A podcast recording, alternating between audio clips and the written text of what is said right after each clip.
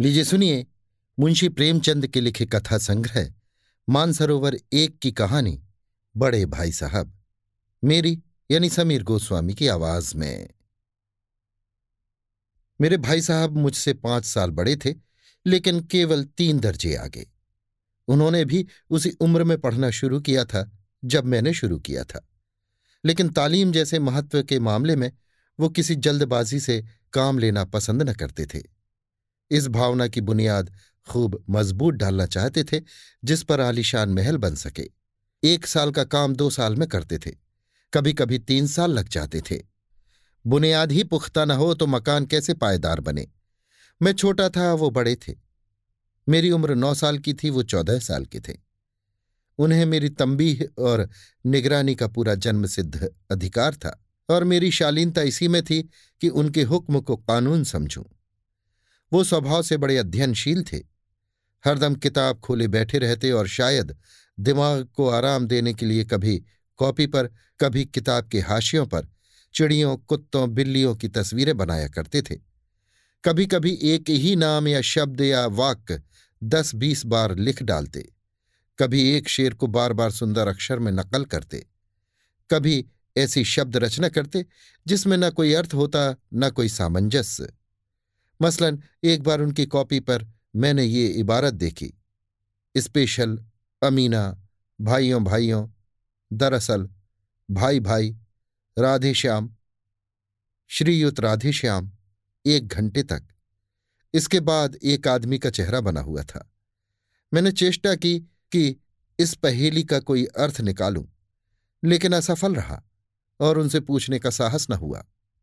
वो नवीं जमात में थे, मैं पांचवीं में। उनकी रचनाओं को समझना मेरे लिए छोटा मुँह बड़ी बात थी। मेरा जी पढ़ने में बिल्कुल न लगता था। एक घंटा भी किताब लेकर बैठना पहाड़ था। मौका पाते ही हॉस्टल से निकलकर मैदान में आ जाता और कभी कंकरियाँ उछालता, कभी कागज़ की तितलियाँ उड़ाता और कहीं कोई साथी मिल गया तो पूछना ही क्या? कभी चार दीवारी पर चढ़कर नीचे कूद रहे हैं, कभी फाटक पर सवार उसे आगे पीछे चलाते हुए मोटरकार का आनंद उठा रहे हैं। लेकिन कमरे में आते ही भाई साहब का रौद्र रूप देखकर प्राण सूख जाते। उनका पहला सवाल होता, कहाँ थे? हमेशा यही सवाल इसी ध्वनि में पूछा जाता था और इसका जवाब मेरे पास केवल मौन था। न जाने मुँह से ये बात क्यों न निकलती कि जरा बाहर खेल रहा था। मेरा मौन कह देता था कि मुझे अपना अपराध स्वीकार है। और भाई साहब के लिए इसके सिवा और कोई इलाज ना था कि स्नेह और रोष से मिले हुए शब्दों में मेरा सत्कार करें। इस तरह अंग्रेज़ी पढ़ोगे तो ज़िंदगी भर पढ़ते रहोगे और एक हर्फ ना आएगा। अंग्रेज़ी पढ़ना कोई हँसी खेल नहीं है कि जो चाहे पढ़ ले। नहीं एरा गहरा नत्थु खेरा, सभी अंग्रेज़ी के विद्वान हो जाते। यहाँ रात दिन आँखें फोड़नी पड़ती हैं और खून जलाना पड़ता है। तब कहीं ये विधा आती है। और आती क्या है? हाँ कहने को आ जाती है। बड़े बड़े विद्वान भी शुद्ध अंग्रेज़ी नहीं लिख सकते। बोलना तो दूर रहा। और मैं कहता हूँ, तुम कितने घोंगा हो कि मुझे देखकर भी सबक नहीं लेते? मैं कितनी मेहनत करता हूँ, तुम अपनी आँखों देखते हो। अगर नहीं देखते तो ये तुम्हारी आँखों का कसूर है, तुम्हारी बुद्धि का कसूर है। इतने मेले तमाशे होते हैं, मुझे तुमने कभी देखने जाते देखा है? रोज ही क्रिकेट और हॉकी मैच होते हैं, मैं पास नहीं फटकता। हमेशा पढ़ता रहता हूँ। उस पर भी एक एक दर्जे में दो दो तीन तीन साल पढ़ा रहता हूँ। फिर तुम कैसे आशा करते हो कि तुम यो खेल कूद में वक्त गंवा कर पास हो जाओगे? मुझे तो दो ही तीन साल लगते हैं। तुम उम्र भर इसी दर्जे में पड़े सड़ते रहोगे। अगर तुम्हें इस तरह उम्र गंवानी है तो बेहतर है। घर चले जाओ और मज़े से गुल्ली डंडा खेलो। दादा की गाढ़ी कमाई के रुपए क्यों बर्बाद करते हो? मैं ये लताड़ सुनकर आँसू बहाने लगता। जवाब ही क्या था? अपराध तो मैंने किया, लताड़ कौन सही? भाई साहब उपदेश की कला में निपुण थे। ऐसी ऐसी लगती बातें कहते ऐसे ऐसे सूखती बाण चलाते कि मेरे जिगर के टुकड़े टुकड़े हो जाते और हिम्मत छूट जाती। इस तरह जान तोड़कर मेहनत करने की शक्ति मैं अपने में न पाता था और उस निराशा में जरा देर के लिए मैं सोचने लगता, क्यों न घर चला जाऊँ? जो काम मेरे बूते के बाहर है, उसमें हाथ डालकर क्यों अपनी ज़िंदगी खराब करूँ? मुझे अपना मूर्ख रहना मंजूर था, लेकिन उतनी मेहनत मुझे तो चक्कर आ जाता था। लेकिन घंटे दो घंटे बाद निराशा के बादल फट जाते और मैं इरादा करता कि आगे से खूब जी लगाकर पढ़ूँगा। चटपट एक टाइम टेबल बना डालता। बिना पहले से नक्शा बनाए, बिना कोई स्कीम तैयार किए काम कैसे शुरू करूँ?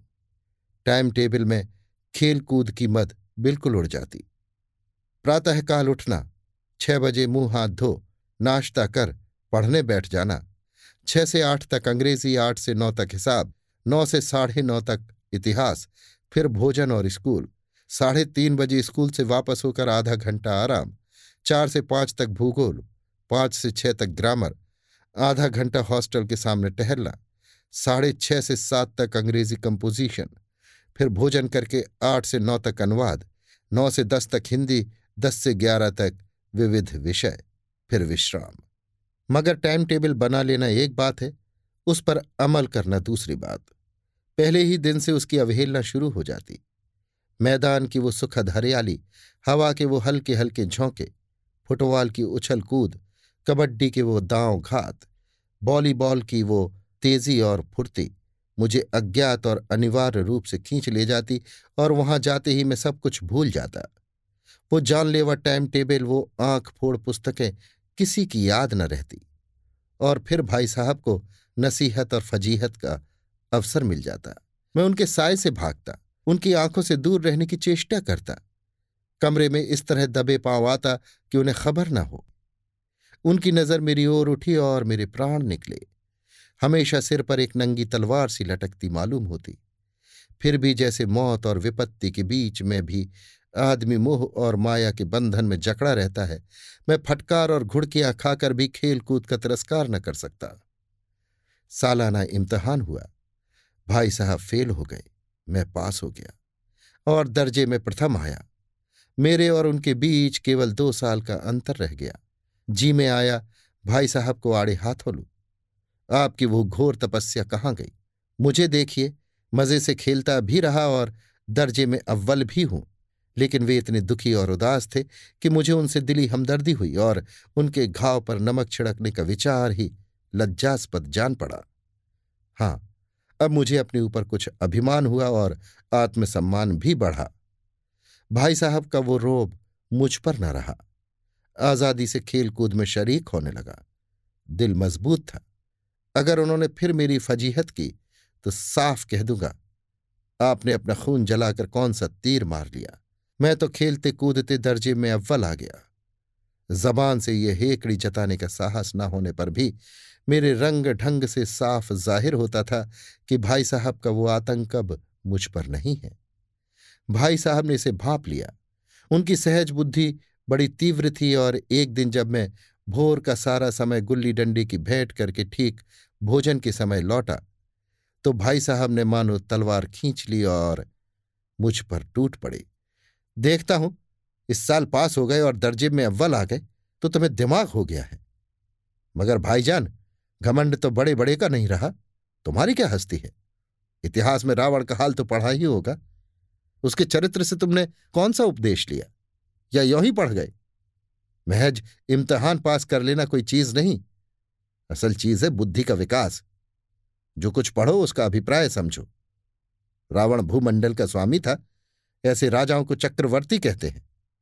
आजकल अंग्रेज़ों के राज्य का विस्तार बहुत बढ़ा हुआ है, पर इन्हें चक्रवर्ती नहीं कह सकते। संसार में अनेकों राष्ट्र अंग्रेज़ों का आधिपत्य स्वीकार नहीं करते। बिल्कुल स्वाधीन है। रावण चक्रवर्ती राजा था। संसार के सभी महीप उसे कर देते थे। बड़े बड़े देवता उसकी गुलामी करते थे। आग और पानी के देवता भी उसके दास थे। मगर उसका अंत क्या हुआ? घमंड ने उसका नाम निशान तक मिटा दिया। कोई उसे एक चिल्लू पानी देने वाला भी न बचा। आदमी जो कुकर्म चाहे करे, पर अभिमान न करे, इतराए नहीं। अभिमान किया और दीन दुनिया से गया। शैतान का हाल भी पढ़ा ही होगा। उसे ये अभिमान हुआ था कि ईश्वर का उससे बढ़कर सच्चा भक्त कोई है ही नहीं।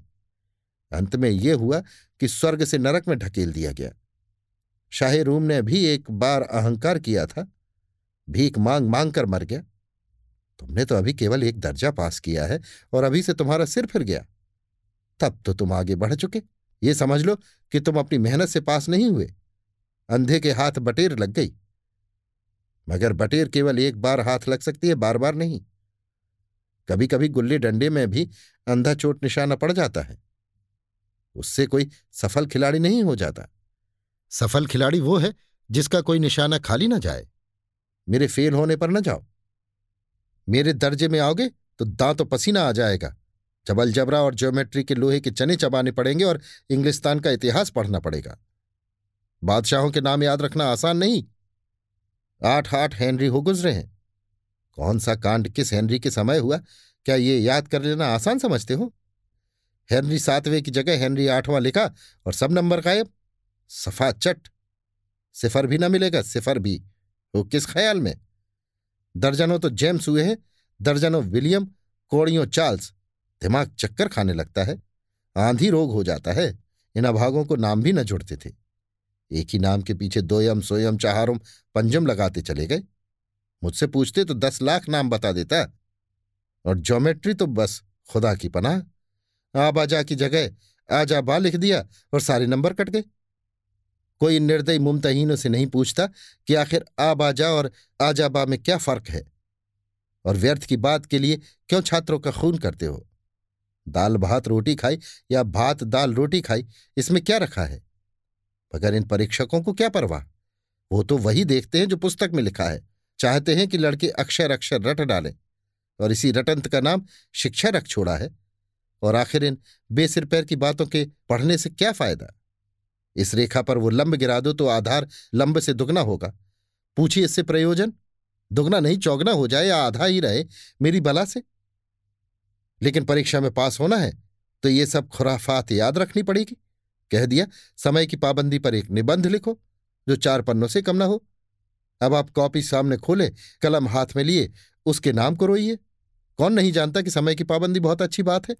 इससे आदमी के जीवन में संयम आ जाता है, दूसरों का उस पर स्नेह होने लगता है और उसके कारोबार में उन्नति होती है। लेकिन इस जरा सी बात पर चार पन्ने कैसे लिखें? जो बात एक वाक्य में कही जा सके, उसे चार पन्ने में लिखने की ज़रूरत? मैं तो इसे हिमाकत समझता हूँ। यह तो समय की किफायत नहीं, बल्कि उसका दुरुपयोग है कि व्यर्थ में किसी बात को ठूस दिया। हम चाहते हैं आदमी को जो कुछ कहना हो चटपट कह दे और अपनी राह ले। मगर नहीं, आपको चार पन्ने रंगने पड़ेंगे, चाहे जैसे लिखिए। और पन्ने भी पूरे फुल स्केप आकार के। ये छात्रों पर अत्याचार नहीं तो और क्या है? अनर्थ तो ये है कि कहा जाता है संक्षेप में लिखो। समय की पाबंदी पर संक्षेप में एक निबंध लिखो, जो चार पन्नों से कम न हो। ठीक। संक्षेप में चार पन्ने हुए, नहीं शायद सौ दो सौ पन्ने लिखवाते। तेज भी दौड़ी और धीरे धीरे भी। है उल्टी बात या नहीं? बालक भी इतनी सी बात समझ सकता है, लेकिन इन अध्यापकों को इतनी तमीज भी नहीं। उस पर दावा है कि हम अध्यापक हैं। मेरे दर्जे में आओगे लाला तो ये सारे पापड़ बेलने पड़ेंगे, और तब आटे दाल का भाव मालूम होगा। इस दर्जे में अव्वल आ गए हो तो ज़मीन पर पाँव नहीं रखते। इसलिए मेरा कहना मानिए, लाख फेल हो गया हूँ, लेकिन तुमसे बड़ा हूँ। संसार का मुझे तुमसे ज़्यादा अनुभव है। जो कुछ कहता हूँ, उसे गिरह बांधिए, नहीं पछताइएगा। स्कूल का समय निकट था। नहीं, ईश्वर जाने ये उपदेश माला कब समाप्त होती। भोजन आज मुझे निस्वाद सा लग रहा था। जब पास होने पर यह तिरस्कार हो रहा है तो फेल हो जाने पर तो शायद प्राण ही ले लिए जाएँ। भाई साहब ने अपने दर्जे की पढ़ाई का जो भयंकर चित्र खींचा था, उसने मुझे भयभीत कर दिया। कैसे स्कूल छोड़कर घर नहीं भागा, यही ताज्जुब है। लेकिन इतने तिरस्कार पर भी पुस्तकों में मेरी अरुचि ज्यों की त्यों बनी रही। खेलकूद का कोई अवसर हाथ से न जाने देता।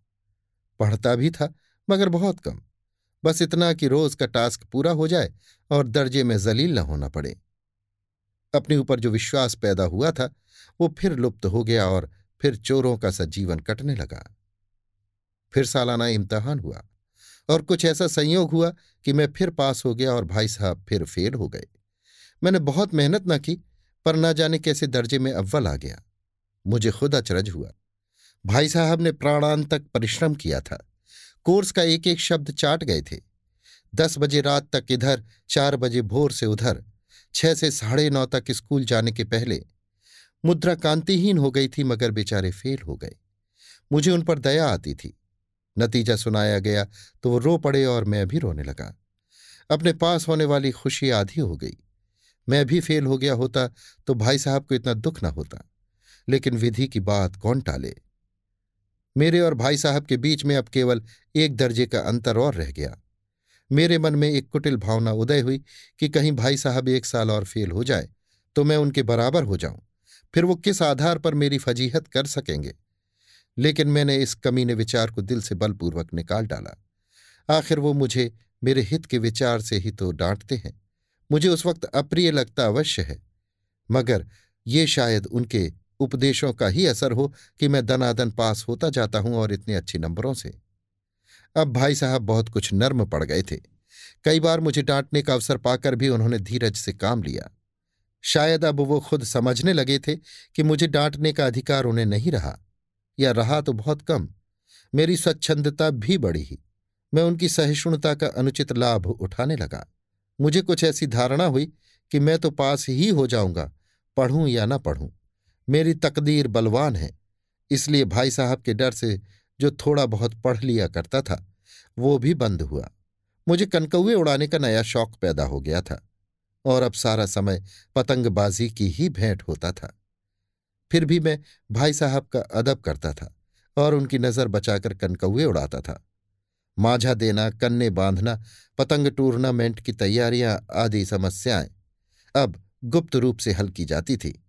भाई साहब को ये संदेह न करने देना चाहता था कि उनका सम्मान और लिहाज मेरी नज़रों से कम हो गया है। एक दिन संध्या समय हॉस्टल से दूर में एक कनकौआ लूटने बेतहाशा दौड़ा जा रहा था। आँखें आसमान की ओर थी और मन उस आकाशगामी पथिक की ओर, जो मंद गति से झूमता पतन की ओर चला जा रहा था। मानो कोई आत्मा स्वर्ग से निकलकर विरक्त मन से नए संस्कार ग्रहण करने जा रही हो। बालकों की एक पूरी सेना लग गई और झाड़दार बाँस लिए उनका स्वागत करने को दौड़ी आ रही थी। किसी को अपने आगे पीछे की खबर न थी। सभी मानो उस पतंग के साथ ही आकाश में उड़ रहे थे, जहाँ सब कुछ समतल है, न मोटर कारें हैं, न ट्राम, न गाड़ियाँ। सहसा भाई साहब से मेरी मुठभेड़ हो गई, जो शायद बाज़ार से लौट रहे थे। उन्होंने वहीं मेरा हाथ पकड़ लिया और उग्र भाव से बोले, इन बाजारी लौंडों के साथ धेले के कनकौवे के लिए दौड़ते तुम्हें शर्म नहीं आती? तुम्हें इसका भी कुछ लिहाज नहीं कि अब नीची जमात में नहीं हो, बल्कि आठवीं जमात में आ गए हो और मुझसे केवल एक दर्जा नीचे हो? आखिर आदमी को कुछ तो अपनी पोजीशन का ख्याल करना चाहिए। एक जमाना था कि लोग आठवां दर्जा पास करके नायब तहसीलदार हो जाते थे। मैं कितने ही मिडलचियों को जानता हूँ जो आज अव्वल दर्जे के डिप्टी मजिस्ट्रेट या सुपरिंटेंडेंट हैं। कितने ही आठवीं जमात वाले हमारे लीडर और समाचार पत्रों के संपादक हैं। बड़े बड़े विद्वान उनकी मातहती में काम करते हैं और तुम उसी आठवें दर्जे में आकर बाजारी लौंडों के साथ कनकौए के लिए दौड़ रहे हो। मुझे तुम्हारी इस कम अकली पर दुख होता है। तुम जहीन हो, इसमें शक नहीं, लेकिन वो जेहन किस काम का जो हमारे आत्मगौरव की हत्या कर डाले। तुम अपने दिल में समझते होगे। मैं भाई साहब से महज एक दर्जा नीचे हूँ और अब उन्हें मुझको कुछ कहने का हक नहीं है, लेकिन ये तुम्हारी गलती है। मैं तुमसे पाँच साल बड़ा हूँ और चाहे आज तुम मेरी ही जमात में आ जाओ और परीक्षकों का यही हाल है तो निस्संदेह अगले साल तुम मेरे समकक्ष हो जाओगे और शायद एक साल बाद तुम मुझसे आगे निकल जाओ। लेकिन मुझमें और तुम में जो पाँच साल का अंतर है, उसे तुम क्या खुदा भी नहीं मिटा सकता? मैं तुमसे पाँच साल बड़ा हूँ और हमेशा रहूँगा। मुझे दुनिया का और ज़िंदगी का जो तजुर्बा है, तुम उसकी बराबरी नहीं कर सकते। चाहे तुम एम ए, डी फिल और डी लिट ही क्यों ना हो जाओ। समझ किताबें पढ़ने से नहीं आती है। हमारी अम्मा ने कोई दर्जा पास नहीं किया और दादा भी शायद पांचवीं, छठी जमात के आगे नहीं गए। लेकिन हम दोनों चाहे सारी दुनिया की विद्या पढ़ लें, अम्मा और दादा को हमें समझाने और सुधारने का अधिकार हमेशा रहेगा। केवल इसलिए नहीं कि वे हमारे जन्मदाता है, बल्कि इसलिए कि उन्हें दुनिया का हमसे ज़्यादा तजर्बा है और रहेगा। अमेरिका में किस तरह की राज्य व्यवस्था है और आठवें हेनरी ने कितने विवाह किए और आकाश में कितने नक्षत्र हैं, ये बातें चाहे उन्हें ना मालूम हो, लेकिन हज़ारों ऐसी बातें हैं जिनका ज्ञान उन्हें हमसे और तुमसे ज़्यादा है। देव ना करें, आज मैं बीमार हो जाऊँ तो तुम्हारे हाथ पाँव फूल जाएँगे। दादा को तार देने के सिवा तुम्हें और कुछ न सूझेगा। लेकिन तुम्हारी जगह पर दादा हो तो किसी को तार ना दे, ना घबराए, ना बदहवास हो। पहले खुद मरज पहचान कर इलाज करेंगे। उसमें सफल ना हुए तो किसी डॉक्टर को बुलाएँगे। बीमारी तो खैर बड़ी चीज़ है। हम तुम तो इतना भी नहीं जानते कि महीने भर का खर्च महीने भर कैसे चले। जो कुछ दादा भेजते हैं, उसे हम बीस बाईस तक खर्च कर डालते हैं और पैसे पैसे को मोहताज हो जाते हैं। नाश्ता बंद हो जाता है, धोबी और नाई से मुँह चुराने लगते हैं। लेकिन जितना आज हम और तुम खर्च कर रहे हैं, उसके आधे में दादा ने अपनी उम्र का बड़ा भाग इज़्ज़त और नेकनामी के साथ निभाया है और एक कुटुंब का पालन किया है, जिसमें सब मिलकर नौ आदमी थे। अपने हेडमास्टर साहब ही को देखो एमए है कि नहीं? और यहाँ के एमए नहीं, ऑक्सफोर्ड के। एक हज़ार रुपये पाते हैं, लेकिन उनके घर का इंतज़ाम कौन करता है? उनकी बूढ़ी माँ। हेडमास्टर साहब की डिग्री यहाँ आकर बेकार हो गई। पहले खुद घर का इंतज़ाम करते थे खर्च पूरा न पड़ता था। कर्जदार रहते थे। जब से उनकी माताजी ने प्रबंध अपने हाथ में ले लिया है, जैसे घर में लक्ष्मी आ गई हैं। तो भाईजान, ये गरूर दिल से निकाल डालो कि तुम मेरे समीप आ गए हो और अब स्वतंत्र हो। मेरे देखते तुम बेराह नहीं चल पाओगे। अगर तुम यो न मानोगे तो मैं थप्पड़ दिखाकर इसका प्रयोग भी कर सकता हूँ। मैं जानता हूँ तुम्हें मेरी बातें जहर लग रही हैं। मैं उनकी इस नई युक्ति से नतमस्तक हो गया।